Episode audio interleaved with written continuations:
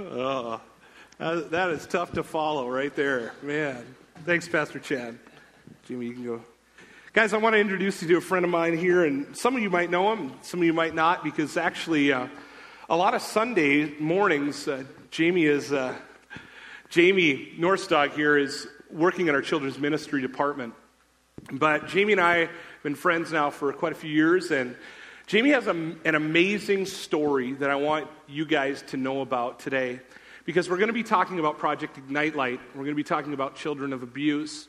And uh, Jamie, you have an amazing yet difficult story of neglect uh, in your life.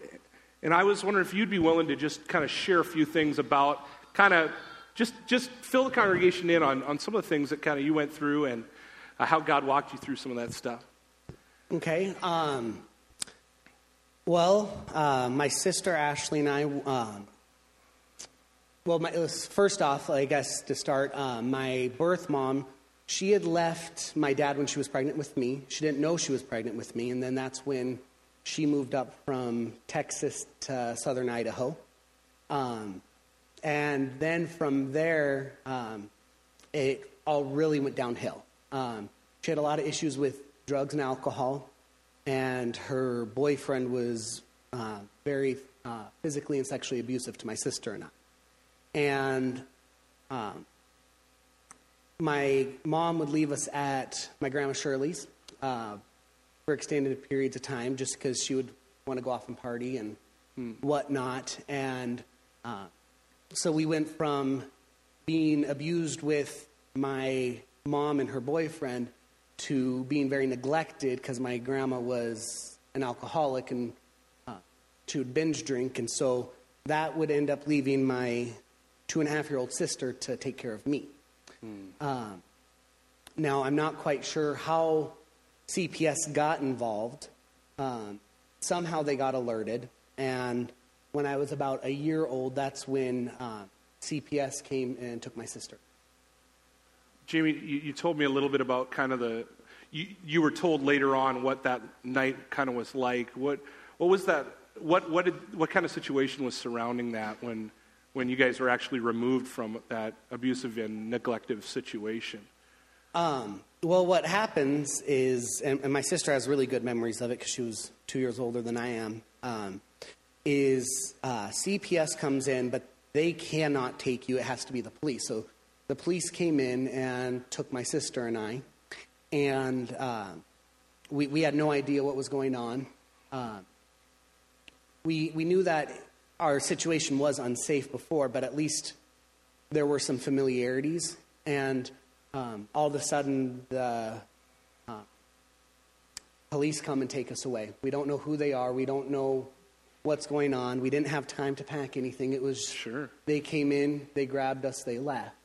And, and your grandparents at that point? They were, they were physically passed out while, mm. while we were taken away. They were unconscious. So when they came to, that's when. And you guys were, were, what age at that point again? I was a year, and my sister was three. Hmm. So.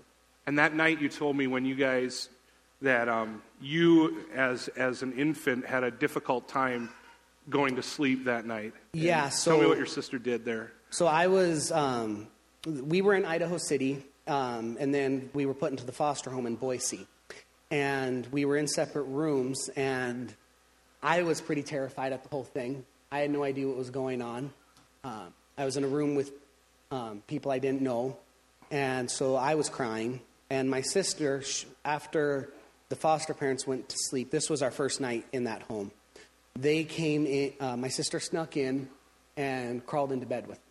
And she laid with me until I was asleep. And then after I fell asleep, she just kept on saying Boise, Boise, Boise over again because that's all she could focus on because they, all they said was, You're going to Boise. Hmm. And so um, after that, that just put my sister and I into a survival mode. Sure.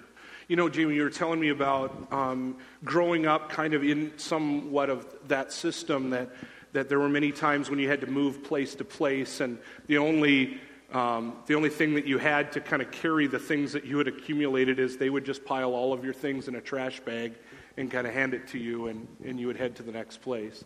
Kind of tell me a little bit about that and what that, what the feelings were that you had when, when stuff like that would happen. Yeah. Um, so we, we, we um, moved around from foster home to foster home until we finally landed in the one that we stayed in for the longer period of time. And um, all we had was a trash bag. Um, the, our foster parents gave us a, a, trash bag, and that's what we put our stuff in. Um, because we didn't, we didn't have a suitcase, we didn't have a backpack, we didn't have any belongings to start with because when we were taken away, we were taken with nothing. So sure. we started with the, with the clothes on our back. And um, when you're taken away from your family, it's really hard because as a child, you try to ignore the abuse because it's still your mom, it's still your grandma. Sure, yeah. Um, and so when people you don't know come and take you away, it's a very traumatizing thing. And um, so then you feel like, why? I'm not good enough. Why didn't they want me? Um, and then when you're given, all you're given is a trash bag to put your stuff in, that's, that symbolizes your worth. Mm. Um, your stuff is only trash, um, and you're only trash. Mm. That's, that's all, all you're worth to anyone. You know, Jimmy, we don't have, we don't have a, a lot of time this morning to go into your whole story, but it is absolutely amazing. Guys, Jamie teaches on Wednesday nights to our students, and he uh, teaches on Sunday mornings as well, a lot of the times helping Pastor Lisa. He's really a, a strong teacher here and pouring into the next generation. And uh, a lot of that is because you're, you were adopted at a certain point. Mm-hmm. And um, one of the things that you told me in your story that I, I don't know if I'll ever forget, you, you kind of, and, and I'll probably say it wrong, but you can correct me. Um, but you said, you know, when my adoptive family introduced me to Jesus, I kind of already knew who he was. I just never really knew his name. Can you explain that statement to everybody? Well, you know, we, we weren't in any Christian foster homes. Um, up until the point we were adopted, I never had a concept of who God was. I never saw a Bible. Um, but the entire time, it didn't matter what I was going through, um, whether or not we were we moved to a different home or we were being abused. I always felt this overwhelming sense of protection and comfort over me, and that in the end, it's going to be all right. I had no idea why, I just had this thing inside me. And it wasn't until after we were adopted and my, my folks are Christian and when they said that Jesus loves you, and my sister and I like, okay, who's Jesus and why does he love me? um, and so when they um, when they explained it to me, I'm like, oh, okay, that's what it is. Okay. Wow. And so I think that's been part of like my guiding thing throughout life is even though I didn't know who God was, even though I didn't know that He was there for me, I, I still knew it because he, he was. And um, it didn't matter what I went through. That's awesome. Hey, would you guys give Jamie a hand for coming and sharing these things this morning? Thank you.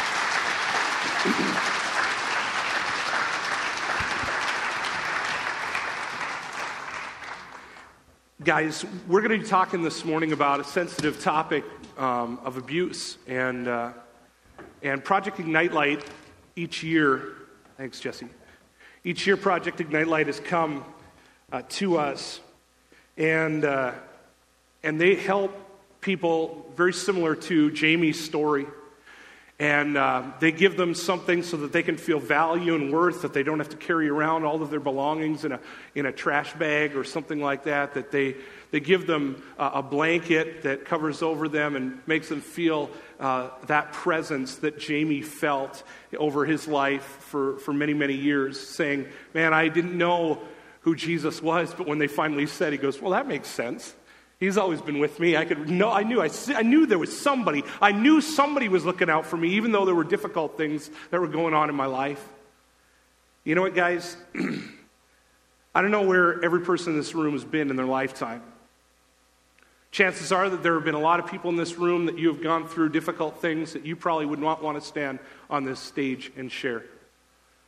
But I want you to understand that through all of those things, There is a God that desperately loves you, He cares about you deeply.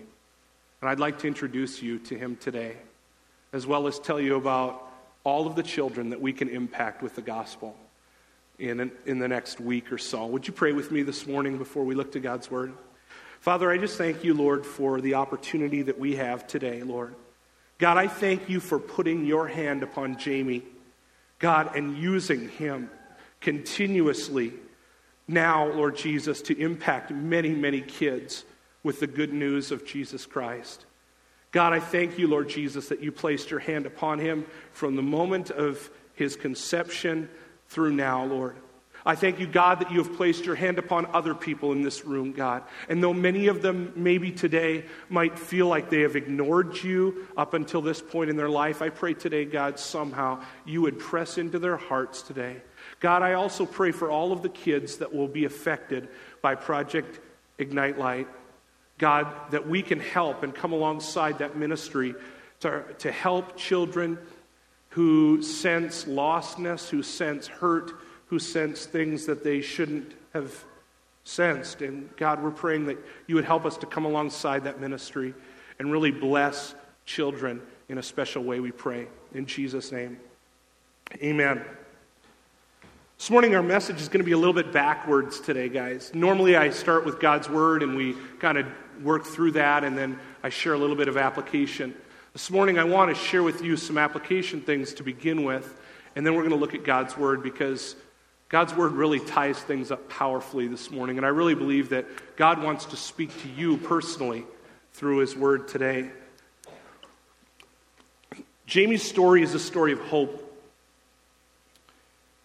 of God watching over him despite the great challenges that came before him. You know what, guys? There are thousands of children each year that face very similar challenges that Jamie has. Children that go to child advocacy centers, go to emergency rooms all over our state, all over Minnesota, South Dakota. And they go to them because they've been either neglected, physically abused, or sexually abused. And in very severe cases, as Pebbles has documented different times, many times the children of, of extreme sexual abuse, their clothing has to be taken as evidence to prove a person guilty of sexual abuse. So at times there were children who have been violated, then they have to be brought into the advocacy center and, and actually be physically checked. And I know this is really uncomfortable, and I'm sorry I have to be so graphic, but I feel it's very necessary for you to understand how important the things that we do for these children are. When they get to that place, many times they have to be physically checked over, and that, again, is a traumatizing situation for them. They try and do the best that they can to, you know, make sure that the children are physically okay and all of those kind of things. And, but there are times where they do have to take their clothing. At that point, before Project Ignite Light at many of the advocacy centers around our region, our three or four state region, they would actually take the children and they would put them in a hospital gown and they would send them to the next place that they needed to go to be safe. When Pebbles heard this, she said, this can't happen anymore. We've got to do something. So she began to say, What could we give these kids? And so she began to build these packages where at first it was just on her dining room table where they would just get little packages, backpacks or bags, and they would put pajamas in them, and they would put, you know, uh, kids' delicates in, in there and, and all of those kind of things. And then they would sit around their table and they would cut and they would hand tie a fleece blanket and they would put it in these bags. And they would send it to the nearest advocacy center so that when children had to be coming and checked out, they could pull this brand new bag of things out and give it to the child. And they would have things that they could own for themselves. They could feel worth as they carried these things out. And they could have a brand new pair of pajamas that, if necessary, they could put on right there and feel dignity and, and clothed and covered. And then they would take that fleece blanket and they would lay under it at night, covered over, feeling safe, secure that they were somewhere where they were going to be okay and those things weren't going to happen to them anymore. Guys, I think about these situations and they absolutely break my heart. I'm so thankful for ministries like Project Ignite Light and, and people like Pebbles and Darren Thompson. And as they hand these bags of hope and bags of love out to these children, You know, over the last four years as a church, we've been involved in this ministry, and every year we ask them to come back again. Actually, now we have other churches asking me, saying, when, When's Pebbles and Darren coming back? When's Project Ignite Light coming back? When, when's the blanket thing happening again? And, guys, over the last four years, our church, along with other churches in this community, have cut and tied and paid for over 2,650 blankets. That's amazing. And that's, it, it's hard because at first, a few people wanted to clap, and we want to clap because that's great. It's an incredible accomplishment. It's amazing. The sad part is that of those 2,650 blankets that we tied, 2,650 of them went to children of abuse. 100%. In fact, many, many, many, many more bags of hope went out apart from the ones that we did. And when I think about these things, I think about how important this ministry is. And you know, I'm kind of weird. I know that, you know. It's okay. You guys can, when people, yeah, it's okay. It, it's, I, I get it. I get it. It's, it's just my burden to bear. But you know what, guys? There are a lot of people that would think, well, when you cut and tie these fleece blankets for children of abuse, what they would say is that's a really nice thing to do. But I look at it as something vastly different than a nice thing to do. You see, guys, I believe that when we take these blankets that we have cut, and this year we're going to cut again and, and help children of abuse, we take these blankets and we stack them and stack blankets this high in piles of blankets and blankets and blankets. At the end of the day, when we've tied all of them, we lay our hands on them and we pray for those blankets. And what we pray is we pray this that God, your Holy Spirit would so rest on these blankets that when they cover these children who have been abused, that you would sever their past from their future. I believe wholeheartedly that these blankets are supernatural. I believe with all of my heart just like in the book of Acts, when they took the handkerchiefs of Paul, the apostle, and they would take them and they would give them to people and they would be healed. I believe the same thing happens with those blankets. I believe that there are 2,650 different children who have been transformed by the power of the Holy Spirit. And one day, I'm not done yet, hold on, you'll clap after this part. One day, I believe one day someone will introduce them to Jesus and they'd say, Jesus loves me? Oh, that's his name. I sensed his presence all these years watching over me.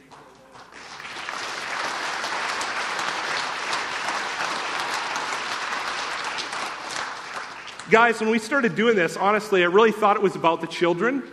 And at first, it really was. It was about how many blankets can we cut for these children? We're going to help them and all of these. And then uh, it, brought such incredible unity to our church. And it brought such momentum to not only our church, but then when other churches got involved.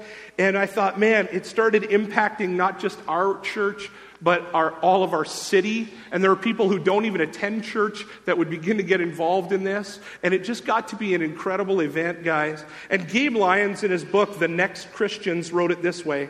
He says, when, in, when communities serve together, they experience connection and purpose and are reminded that life is not about them. Serving is one of the clearest ways the concept of restoration begins to manifest itself in the world. Isn't that powerful? That when communities get together, when communities, they experience these connection and purpose and all of these things, but not only that, they come to a realization that service is not about them, but rather it's about other people. And while they're serving, there's the clear concept of restoration. So I want to talk to you about the amazing event that we're going to be having this Saturday and Sunday. Like we, Pebbles talked about, Pastor Chad talked about, and so I'm going to talk about one more time. This Saturday from 1 to 6, if you already have plans, change them. I, I, know, I know there are things come up and people work. I understand that. But I would just say that if you have the opportunity, prioritize this in your schedule, would you? Would you be willing to come and help us, especially on Saturday? It's very important. I know Randall's here. I saw you earlier. Randall and I, we cut till our fingers were blistered one year together, him and I. We cut and cut and cut and cut and cut. And we laughed and we smiled and we loved every minute of it. Guys, this is an incredible ministry opportunity for us to make people have value and worth and love and sense the presence of God. Then on Sunday at 10:30, we're going to gather together. And if you have not been to a citywide uh, Project Ignite Light rally here in Watford City, you're missing out because every year we begin to sing songs across denominational lines. People are raising their hands, they're worshiping God, and they're loving Jesus with all their heart. And it is the most incredible thing that I have seen in Watford City that it doesn't matter about the church walls anymore. It's about Jesus Christ, and it's about Him being glorified and honored, and it's about Him impacting children who desperately need help. It's a powerful, powerful moment. You see, guys, I guess the question that we really have to ask ourselves this morning is this Does God really love? Or, well, maybe let's not even use the word love. Does God really care about these children? I mean, think about it. If God really cared, why wouldn't He step in and stop these things from happening? That's a hard question to answer, isn't it? But you know what? We think about that a lot in our own lives. Well, if God really cared about me, why would I go through all the yuck and all of the brokenness and all of the stuff that I've ended up going through. I mean, I really shouldn't have had to deal with all of those things. Where was God on that one? Taking a nap? What was going on there? You see, guys, I, I want to share with you this morning how much God not only loves children of abuse who live in a broken world, but also how much God really loves you. This morning, if you look in your row, probably it's on the backs of the chairs. So the front row, you're going to have a tough time finding these. But there's probably one black marker. Could you just grab that? Someone from your row, grab that black marker. and once you grab it, just raise it up so I can see that you guys have it in here. They're black, so I won't be able to see them anyway, because if you can't read your Bible, right? This is what I want you to do. Okay, this is an illustration. You guys got one in the front row here? Good. What I need you to do is I need you to take that share. You know, we're Christians here. Share with the front row if they don't have. Oh, they do have one. Okay. What I need you to do is I need you to take this black marker, the first person that has it. I need you to write your name on your palm like this Sheldon, S H E L D O N. If you have a long name like Sheldon, I pity you. If you had Chad, then he, he'll be okay. Or DJ or something like that. Okay, so do that. Write your hand, and I want you to pass it down the row, and I want everyone in the room to write your name on your palm like this. Okay, can you do that real quick? Each person, if you forget how to spell it, just pass on the marker.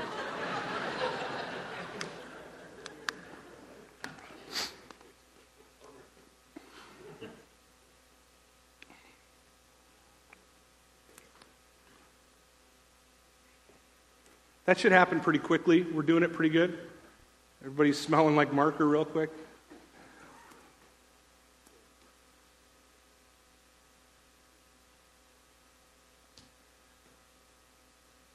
Now, I want you to take the same marker, which I almost lost there, and I want you to take it and I want you to write something on your other palm, and then I want you to pass it back. What I want you to write is I want you to write a giant question mark. Now, it's going to be offhanded, so it's going to be tough, but that's what I want you to write, okay? I want you to write a question mark on the other hand. Okay, so is everybody doing this? If your row is not doing this, make them stand up, okay? No, I'm just kidding. If someone said, I'm not touching that marker, I'm not doing that. Everybody doing this? Are we passing these around? Make sure? Yeah, yeah. Hey, once you do that, just why don't you just Give me a 10 sign that you did it. You got it done. Okay. Oh, This, hey, you guys get tens this section right here. You guys get free coffee at, at the coffee bar in the kitchen here after.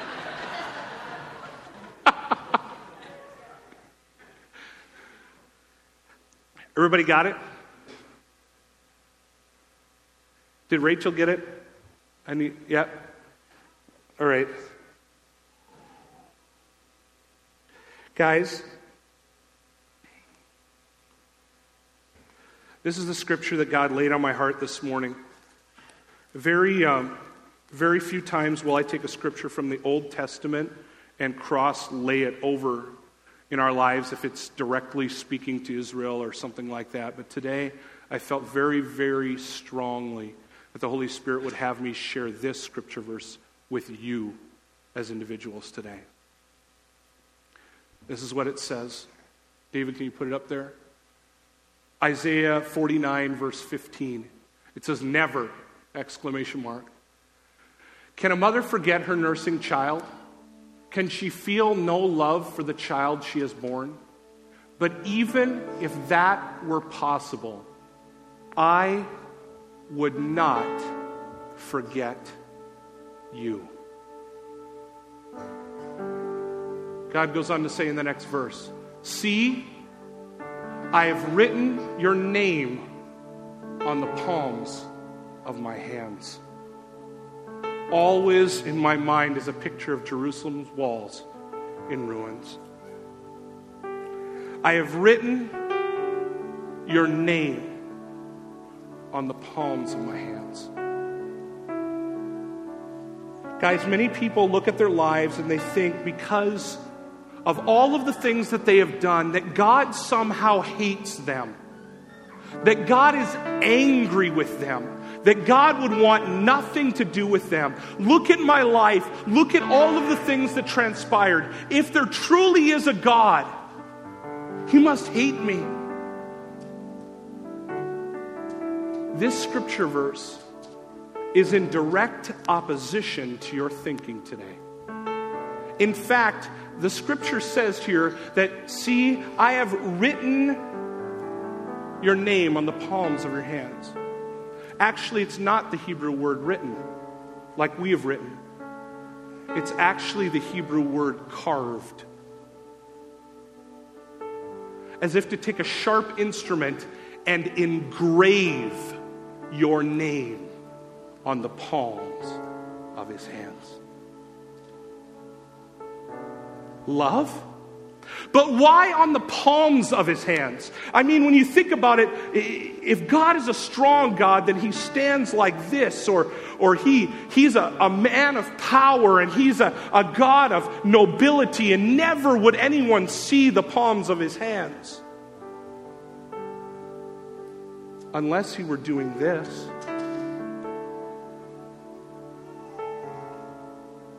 As a father reaching down for a young child in love, so that as he looks at his hands, what does he see?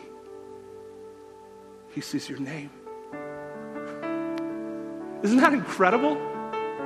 Isn't that absolutely mind blowing when you think about all of the difficulty? Listen, I want you to understand that just because you had a difficult life and all of the things that you have gone through, I'm not saying that that doesn't hurt, and I'm not trying to negate all of those things, but I want you to understand we all live in the same broken world. And that's why Jesus came was to fix a world that was drastically broken. And that's how what God's love is like. He's saying, listen, even a mother can't, can't disown his child, but even if the mother did, I won't. I have written your name on the palms of my hands. That's how great my love is for you. How great is the Father's love for us. Guys, I had you write that on your, the palm of your hand. Because you know what? This week, you'll probably forget about the things that I said this week, and you'll just go on your, your regular week. And, but I want you to understand that as you're going through your regular week, this probably won't stay on there for a long time maybe a day, maybe two. But as you're going through your daily motions, I want you to see how many times that God thinks about you. Because you're going to be filing papers somewhere or doing something, and all of a sudden you're going to see your name written on the palm of your hand, and you're going to go, you're going to remember, you know what? Maybe right now God's thinking about me. Maybe God is in, in the midst of it. God writes these things in Scripture so that we can understand that as we're going through our life and we see, man, well, there's something on my hand here, and it reminds us of, of how much God loves us. Guys, that's why I asked you to do this. It may seem odd, it may seem weird. Why would someone ever do something like that? Make you write it on your hand. And, but the thing of it is, here, guys, is if there's some way that I can help you track further down than, than leaving the four walls of this building, that somehow you could understand in each moment of every day, if somehow you could look at your hand and realize how much God loves you. It'd be worth it. You see, guys, no matter how much pain you have endured in this broken world, God loves you and He has you written on the palms of His hands. So, why the question mark, Pastor Sheldon? Why would you have us write a question mark? Well, the question mark represents all of the children that have gone through difficult situations that desperately need to know how much God loves them. The kids that need to know that God has their name written on the palm of his hand. Guys, the question mark really is asking you a question this morning. I believe that God wants to ask you today. It's will you be his hands to a broken and hurting world? Will you be God's hands to them? Will you be the one that's willing to go out and, and reach out to them and show them how much God loves them? Will you help the children that we help at Project Ignite Light? Will you uh, be their light in darkness? And as they cover up with, with the blanket, would, would you be the one that, that hand cut that blanket and, and said, God, I just pray that you would touch this young life and that, God, you would, you would minister to them in a special way. That, Father, you would reach down your love to these children that maybe as they cover up with that blanket, maybe as they have that little flashlight that they're given and they, they turn it on underneath that blanket and they sense the presence of God and they hear the voice of God saying, Can a mother forget her nursing child? Can she feel no love for a child she has born? But even if that were possible, and even if you're hurt or you've been abused or neglected, I won't forget you. I've written you on the palms of my hands. Guys, would you listen to God's heart for these children? Would you listen to God's heart for your life today? Many times, no fault of ours, our lives become broken and wrecked. And God can use individuals like us to minister to people who are hurting and broken. He can use us to use our hands to make a difference in this world. Some of you might say today, Pastor Sheldon, you're just playing on our emotions. I am. Absolutely. I want you to be stirred today. I absolutely want your heart to feel like it's going to break inside of your chest when you think about these young children. I want you to feel the heart of God for these kids. See, for so long, guys, we, we have this mechanism inside of our heart when we, when we open up emotionally, when we open up to things that we think are so wrong and we say those things should never happen, what we try and do is we try and hide the pain that we have inside and we cover it up and we just want to leave. We want to turn the channel when we see the children that are starving in Africa. We don't want to see those things. We don't want to hear about the children of abuse. Don't talk about that. That's not something we want to listen to. Can I tell you what a true Christian does in those moments?